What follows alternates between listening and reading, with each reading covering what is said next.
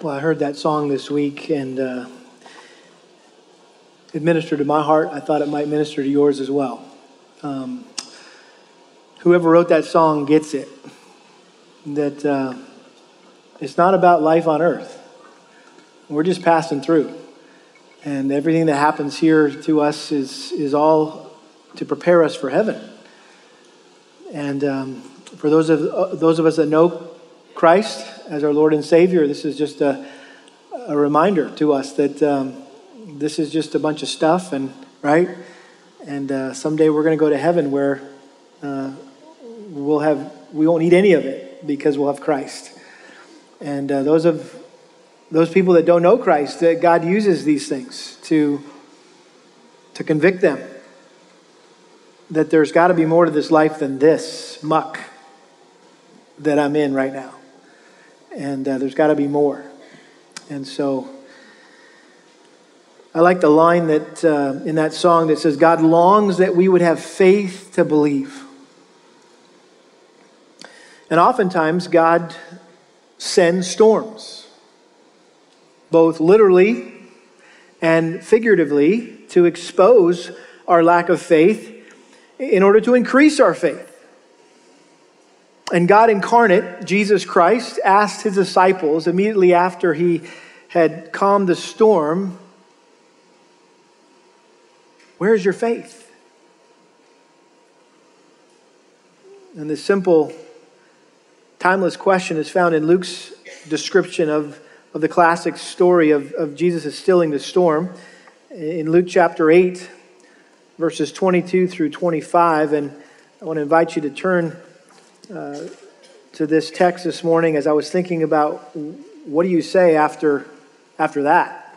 well, what do you say after what we've all experienced and witnessed, participated in, and will continue to participate in?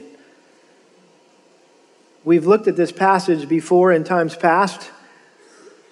Just consider this the Hurricane Harvey edition, okay? Uh, I feel like it it applies.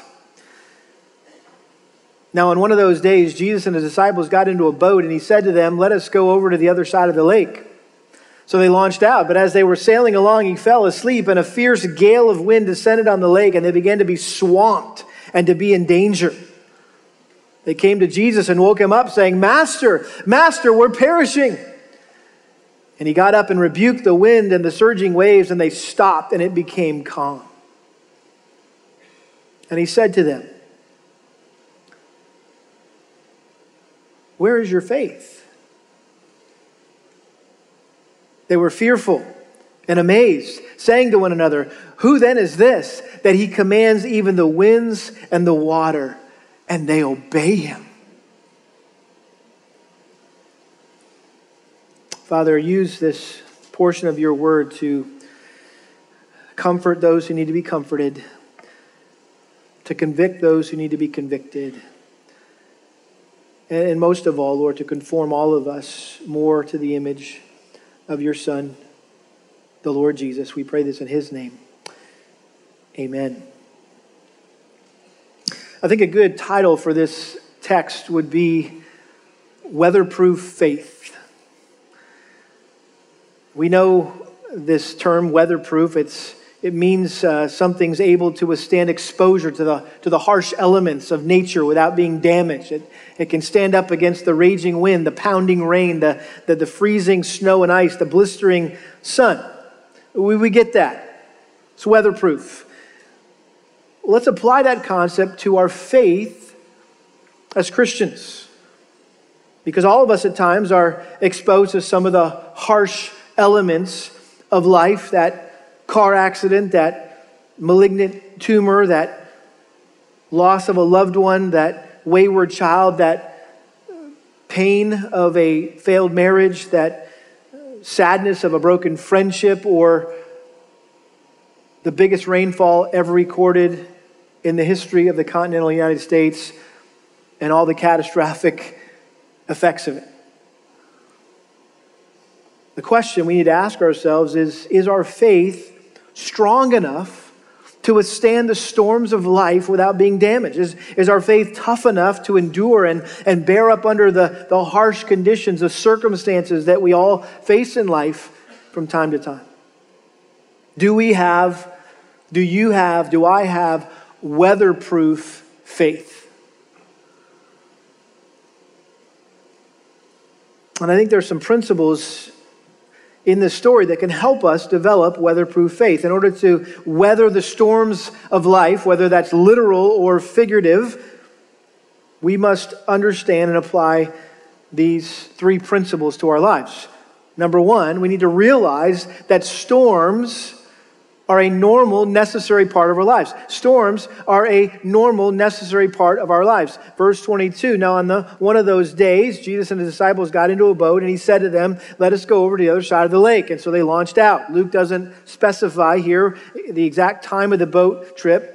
Matthew and Mark and their accounts tell us it happened in the evening after a very long, tiring day of ministry. And so Jesus wanted a break. He wanted to get away from the demands of teaching and, and healing. So he, he, he knew uh, the other side of the lake would be much more peaceful. Uh, it would be like a place to retreat.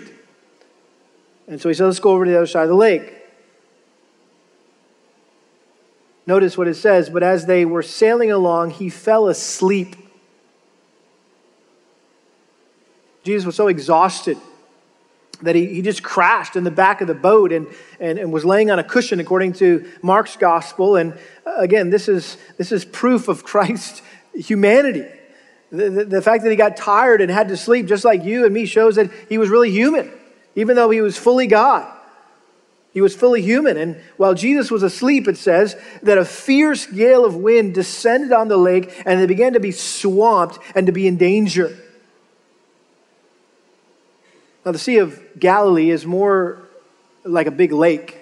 If you've ever been to Israel, you know that it really looks, when you uh, stand uh, up on a mountain and look at it, it's, smaller than Lake Conroe.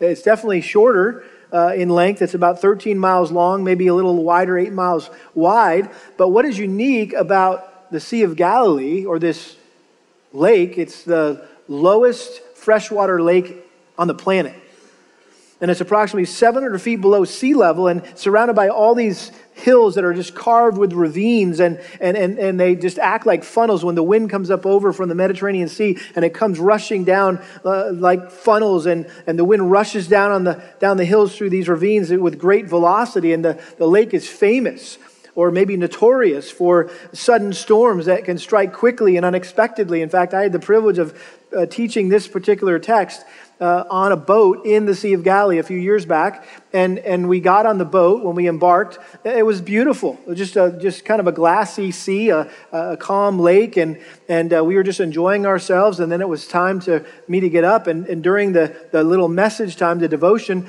uh, all of a sudden the waves started splashing over uh, the sides of the boat, and, and, and, spray was getting all over our people, and windsurfers were just flying by, uh, taking advantage of the winds, and, and it was just a, the, the oddest sight or feeling, but that's the Sea of Galilee. But notice what it says here a fierce gale of wind descended on the lake. Matthew called it a great storm, literally a shaking. It was so violent that Mark recorded the waves were breaking over the boat, and the boat was in the process of filling up with water. As, it, as Luke records here, it was swamped. And they were in danger. I mean, this was a very dangerous situation. It, it, it appeared uh, to the disciples that the boat was going to sink. And they were scared that they were all going to drown in the middle of this lake that is, uh, uh, at, at the deepest point, is over 140 feet deep. Now, keep in mind that some of the disciples on that boat were experienced fishermen. They had made a living fishing that lake. They, they, they, they were veteran sailors, if you will. They, they probably knew this lake like the back of their hand.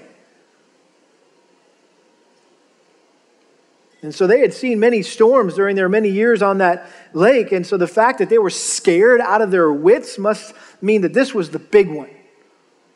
This was unprecedented. They hadn't seen anything, ever experienced anything like this before. This, this was something that uh, no one of them had seen. And and so the question we should ask is what, what, were, the, what were these disciples doing? How, how did they get in this situation to begin with? Well, They were doing exactly what Jesus had told them to do. They were being obedient to his command to get in the boat and go to the other side of the lake. And yet they were hit with this tremendous storm. And I think this is important for us to remember that, that sometimes we, we wrongly assume that the only time we face storms in our lives is when we're disobedient and God has to punish us, God has to discipline us, like Jonah. I wouldn't want to have been on that boat with that runaway prophet. That wasn't going to end well. But what about men like Job and Joseph? And the Apostle Paul. I mean, these were godly, faithful, obedient men who lived lives of integrity, and yet they face more horrendous storms than most of us will ever experience in our, in our entire lives. See, living an obedient life doesn't mean we'll never face any difficulties in life. In fact, it may mean that we'll experience more difficulties. Why? Because that's how God causes us to grow and mature as a Christian. And the irony is that, that those awful storms that, that threaten to shipwreck our faith are really designed by God to strengthen our faith. Trials test and, and toughen our faith so we're able to endure even greater storms in the future. We've been learning that in the book of James. James chapter 1 verse 2 consider all joy whenever you face trials of many kinds because you know that the testing of your faith develops perseverance. And let perseverance or endurance have its perfect work so that you'll be mature and complete lacking nothing.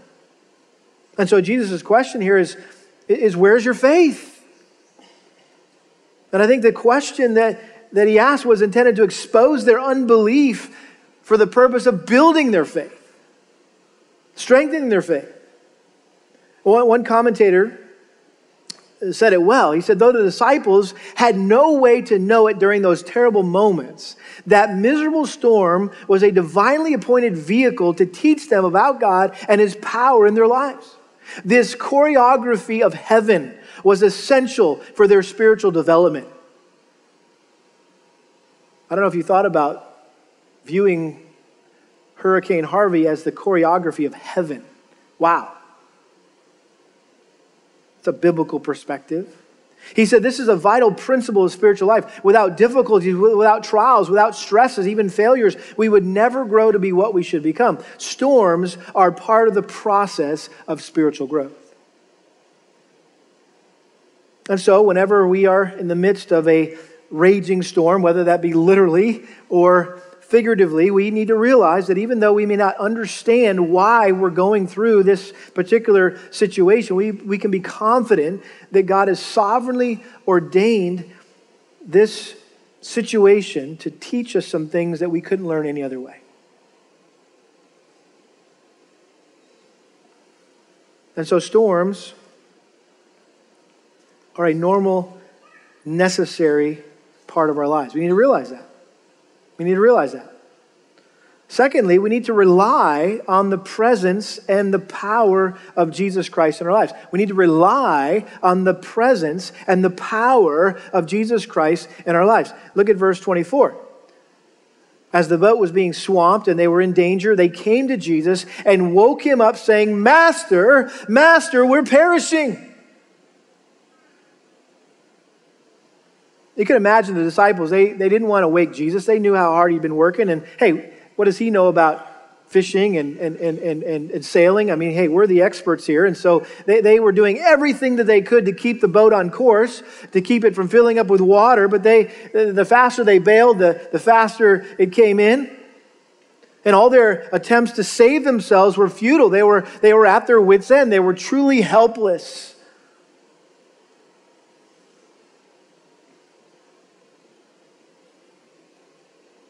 I was thinking to myself on Sunday night as I was sitting on my couch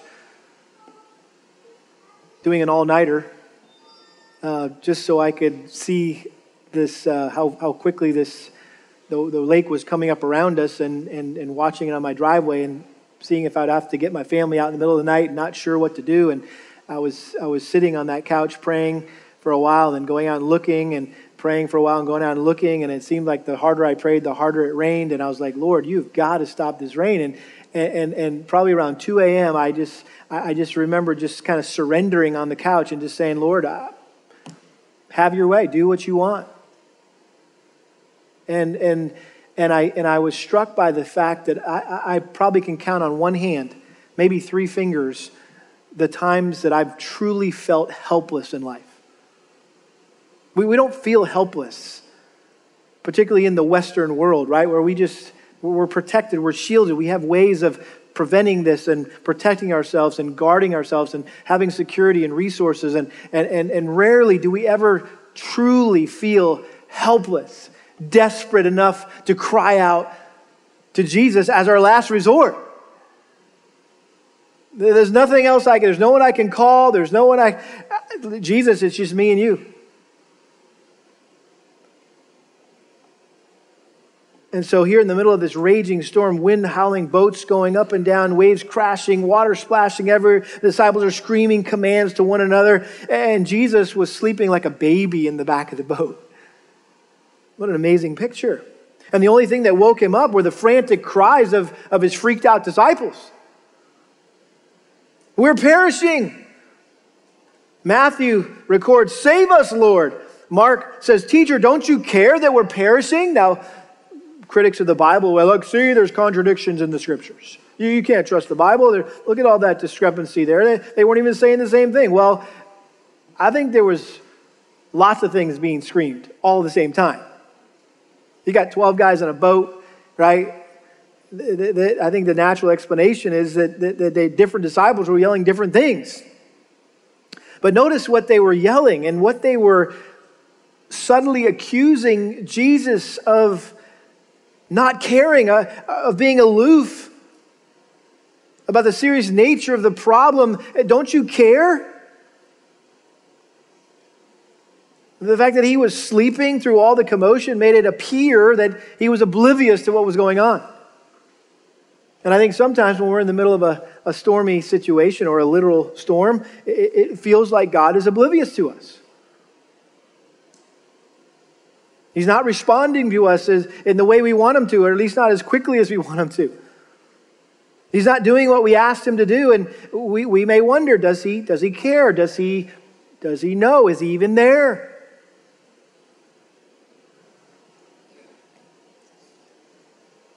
The psalmist, I think, expressed the heart of every one of us who have felt this way at some point in our lives. The psalmist said things like, Hey, where are you, God? How long will you hide your face from me? Have you forgotten me? Do you, do you realize what I'm going through down here? Uh, I mean, the psalmist was, was honest, brutally honest, and yet he was quick to remind us that, that God neither slumbers nor sleep, sleeps. He, he's always awake, watching over us. He's, eh, what's more, he's always walking with us wherever we go.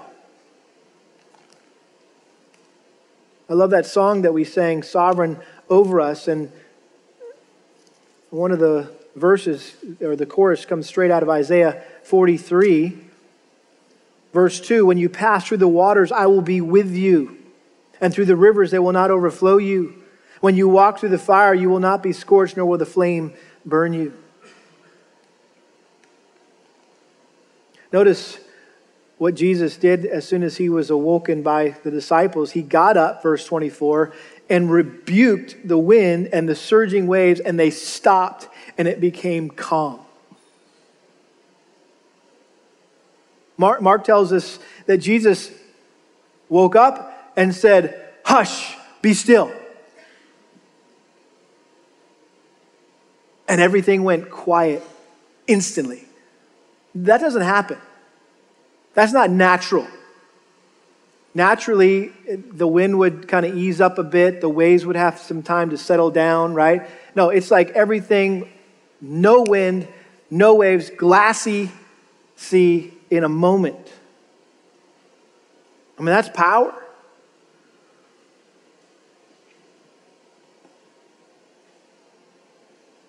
And I think the root of the, the disciples' fear may have not been so much that they were going to lose their lives as maybe if they all drowned and all their hopes, all their dreams, all their plans that were wrapped up in this guy, Jesus, would drown too. And so, in more than one way, the ship was going down, literally and, and figuratively. And what they didn't realize, though, that as long as Jesus was on board that ship, that ship couldn't go down. In fact, that was the safest place in the entire universe at that moment on board that ship. There was no safer place to be than right there alongside Jesus. And so, after rebuking the wind and the waves, Jesus rebuked his disciples for their lack of faith. Where's your faith? I'm right here. Why are you guys freaking out?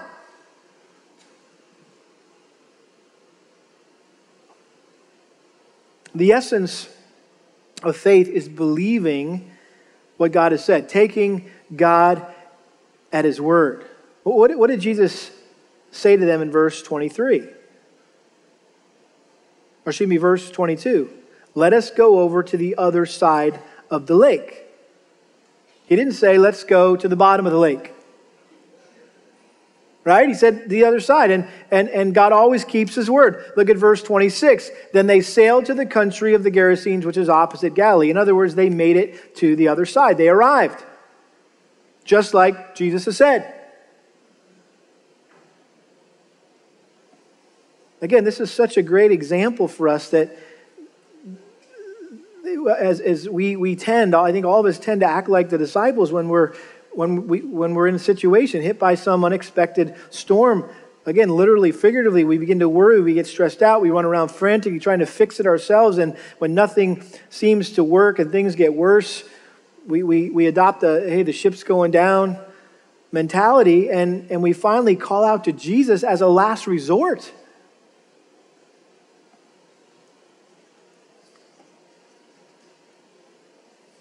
And I think if Jesus were to be up here this morning and would address us, I think he might ask us the same question. He might say to us, Hey, Lakeside, where's your faith? Where, where's your faith, Lakeside? Hang in there. You're going to make it as long as I'm the Lord of your life.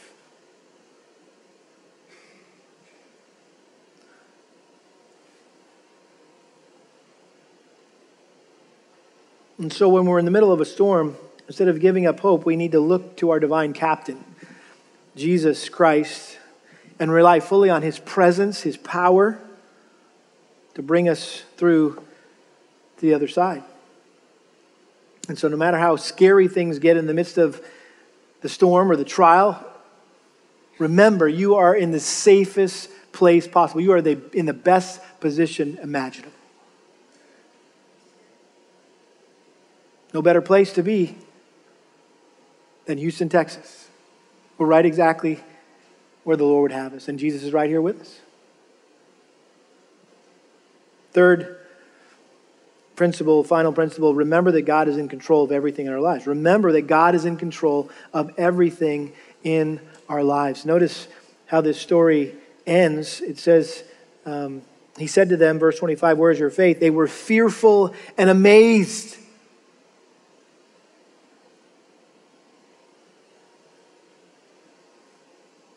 Moment ago, this guy was sleeping just like any one of us, and then he gets up and does something only God can do. He controlled the weather. Psalm 89, verse 8, O Lord God of hosts, who is like you, O mighty Lord, your faithfulness also surrounds you. You rule the swelling of the sea. When its waves rise, you still them. I think it's a good place to just remind ourselves that the Bible clearly teaches that there's, there's really no such thing as a purely natural disaster. There's, there's only supernatural ones. Every earthquake, every tornado, every fire, every blizzard, every tsunami, every hurricane is ultimately ordained by God. Nature does not have a mind or a will of its own. Mother Nature is under the power, the sovereign control of Father God. Job 37:10 From the breath of God ice is made and the expanse of waters is frozen. Also with moisture he loads the thick cloud. He disperses the cloud of his lightning and it changes direction turning around by his guidance that it may do whatever he commands it on the face of the inhabited earth. Whether for correction or for loving kindness he causes it to happen.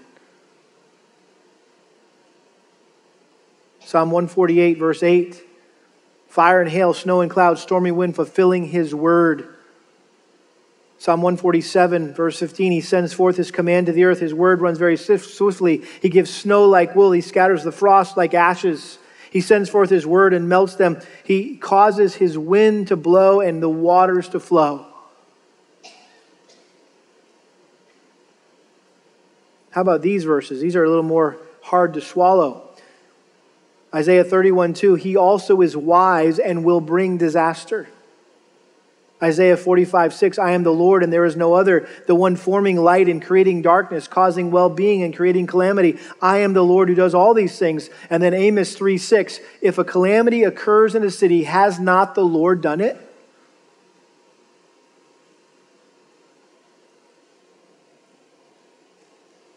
That's what we see here the sovereignty of, of God through his son Jesus Christ. It says that they were fearful and amazed, saying to one another, Who then is this that he commands even the winds and the water and they obey him? Who is this guy? I mean, they'd seen him heal people and, and, and, and, and, and uh, make bread and, and, reproduce bread and, and bring dead people back to life. And, but this was the greatest demonstration of raw power that they had ever witnessed. The elements of nature had gone wildly out of control, and they recognized the voice of Jesus when he spoke to them. And they immediately obeyed him like he was their master. And it dawns on them that, that Jesus was not just a great teacher, he's not just a, a faith healer, he's not just a, a prophet, a zealous revolutionary, he's God. He, he's the creator, the controller. And when they realized who Jesus was, that's when they really got scared. I heard someone say one time that the only thing scarier than a storm outside your boat is to have God in your boat.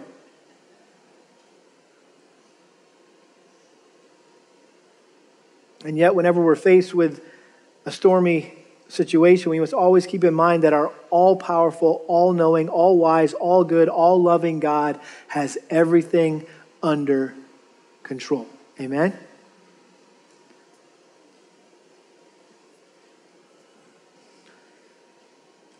So we need to realize that storms are a normal, necessary part of our lives. We need to rely on the presence and power of Christ in our lives. We need to remember that God is in control of everything in our lives. Listen, God is up to something good here. And if you're a believer, we know part of that good is to make you, make us more like Christ, to build up, strength in our faith. If you're not a believer, if you're not a Christian, guess what? God's up to something good in your life too. He's, he's stirring up and producing faith in your life. God uses difficult situations like this to convict people of their sinfulness, their, their helplessness, to deal with life's problems on their own, and to convince them that they need Jesus, that they need the Lord Jesus Christ. They need the faith and the hope that comes with having a personal relationship with God. You may be here this morning and you're not a Christian. Maybe this is all new to you. You've never come to church, or maybe you've gone to church all your lives, but you know you've never truly committed your life to follow Christ. You're not a Christian. Jesus is not in your boat, if you will. Well, how about you get him in your boat today? How about you admit the fact that you are a sinner who deserves to die and go to hell? But at the same time, believe that God sent his son, Jesus Christ, to die in your place, to take the punishment, the wrath for your sin and it's trusting in Him and His work on the cross alone. It's the only way that you can escape death and hell.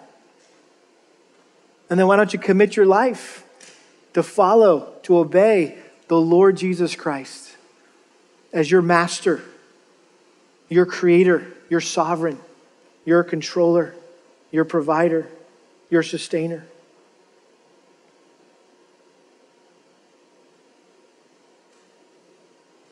I don't know how many of you read the emails that were going out. Probably at some point you said, I don't have time to read another email from Lakeside Bible Church. Um, I can appreciate that because they were coming fast. Um, but I gave you a link to read C.H. Spurgeon's morning entry out of his devotional, daily devotional, August 31st, Friday morning. My wife comes in and say, "Hey, honey, you need to read this." She reads that every morning, and I read it when she tells me to. So she read it and said, "Honey, you got to read this. This is this is unbelievable." Spurgeon was commenting on Isaiah 51 5 "On mine arm shall they trust." Granted, this was written 100 and some years ago. You might have thought he wrote it on Friday morning for us. In seasons of severe trial, the Christian has nothing on earth that he can trust and is therefore compelled to cast himself on his God alone.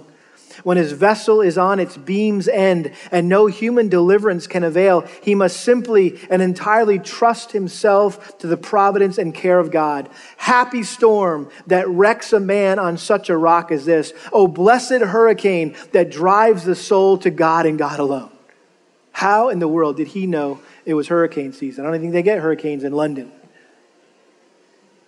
O tempest tossed believer, it is a happy trouble that drives thee to thy Father. Now that thou hast only thy God to trust to, see that thou puttest thy full confidence in him. Dishonor not thy Lord and Master by unworthy doubts and fears, but be strong in faith, giving glory to God.